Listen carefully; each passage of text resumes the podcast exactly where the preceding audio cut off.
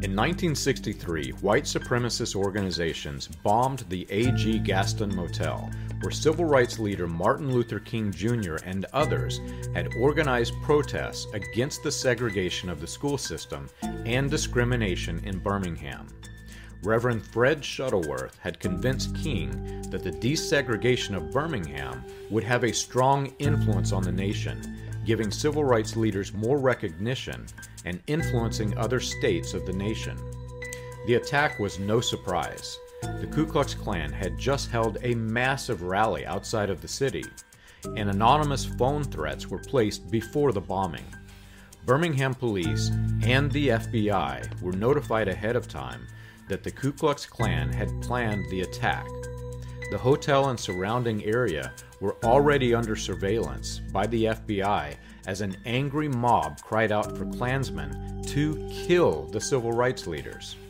Interestingly, William Branham's sermons are missing from the month of May during this Klan rally, one of his most active years of recording sermons.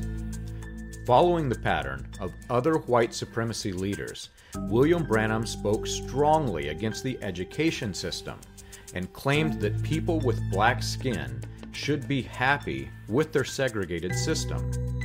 Branham publicly sided with those who bombed the blacks in Birmingham by speaking out against those that were bombed.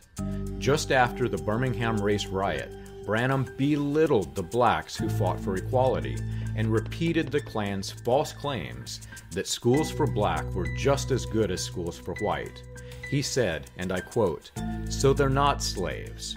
They have as much freedom as anybody else.